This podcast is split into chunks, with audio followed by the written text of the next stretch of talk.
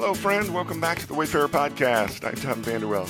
Appreciate you joining me today on our chapter day journey where we find ourselves in Hebrews chapter 3. It was verses 5 and 6 that resonated this morning. It says, Moses was faithful as a servant in all God's house, bearing witness to what would be spoken by God in the future.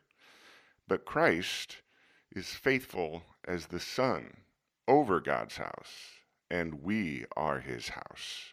Today's podcast is entitled Version 2.0. When I was trained as an actor in college, I was thought that I won't really portray my character well unless I truly understand that character. This includes learning everything about my character's life and background.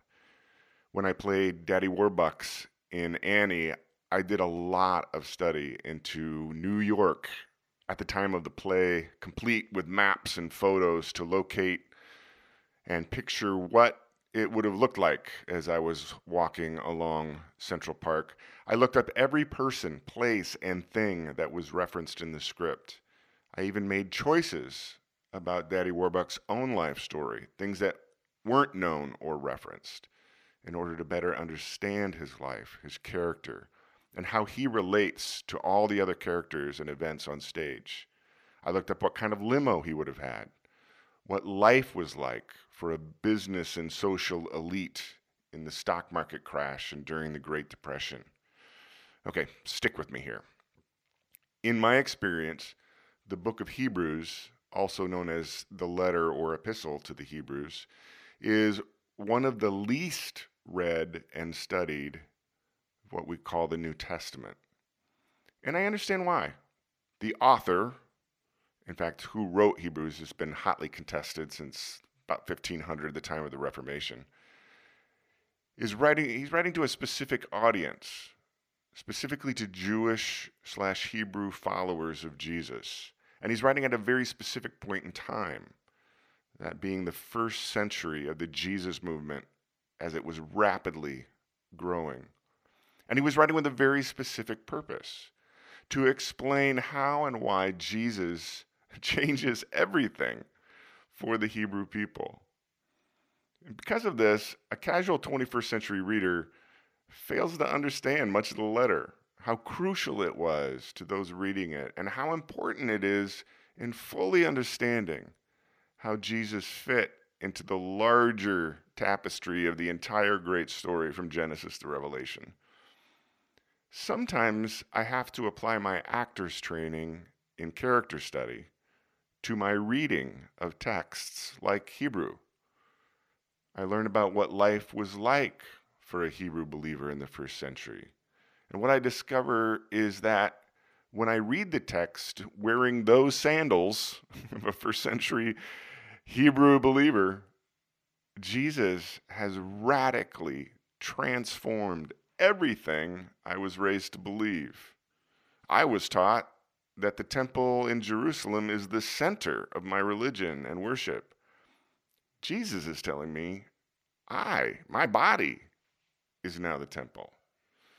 I was taught growing up that there are certain foods that are clean and other foods that are unclean. But Jesus is telling me that now all foods are clean. I was taught to make regular ritual sacrifices at the temple so my sins would be forgiven. Jesus is telling me that the entire sacrificial system is now on the scrap heap of history and that Jesus was the once and for all sacrifice that forgives my sins and makes me holy. I was taught that the Hebrew people were God's chosen people and everyone else should be ignored and shunned because they'll make me unclean in God's eyes. And if I'm honest, I've been taught to be kind of smug about this. Jesus is telling me that I am to love, accept, and be in a relationship with all people, regardless of their nationality, their race, their gender, their social standing, or religious background. I'm to love those I've been forever taught to hate. All of a sudden, I begin to understand why Hebrews was such an essentially needed text for these Jewish believers. The author is helping me bridge the radical paradigm gap. He's helping me understand how to wrap my head and spirit around what seems to be like such extreme changes to what I have lived and breathed and learned and known and practiced my entire life. For this first century Hebrew transformed into Jesus follower, Moses has been forever held up as the key figure in the history of my faith. It's through Moses the law was given and all the rules that dictated my life. It was through Moses that the sacrificial system, the tent slash temple centered worship, and the arrangement of priests as God's go betweens were instituted. In today's chapter, the author of Hebrews is explaining that Jesus, who is the author and creator of Moses and the old system, is a higher authority of Moses. Jesus isn't denying Moses, the law, and the system that has been in place for over a thousand years. See, Jesus is the original programmer and author of the original code. And he is finally introducing a massive upgrade to version 2.0.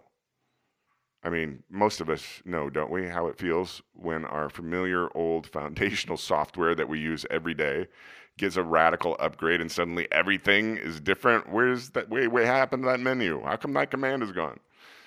That's what the audience of Hebrews is feeling. That on steroids.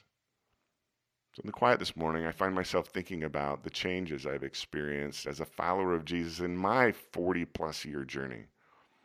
The pomp, mainline, high church ritual, and corporate worship of my childhood upbringing, they feel ancient to me now. At times, it's still the source of sentimental nostalgia. At times, I can see in retrospect the spiritual metaphors which were completely lost to me while I was religiously entrenched in it.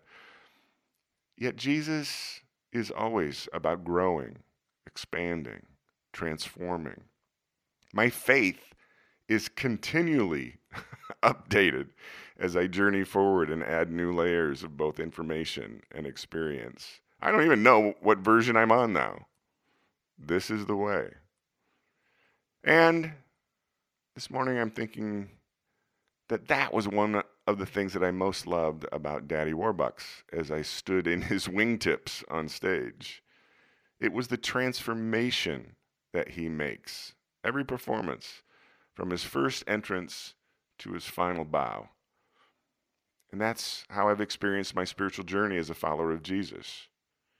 When I make this life's final bow, I will be a completely different version of the person who entered the journey on a cold February night back in 1981. I hope you have a great day today, my friend. We'll see you back here tomorrow.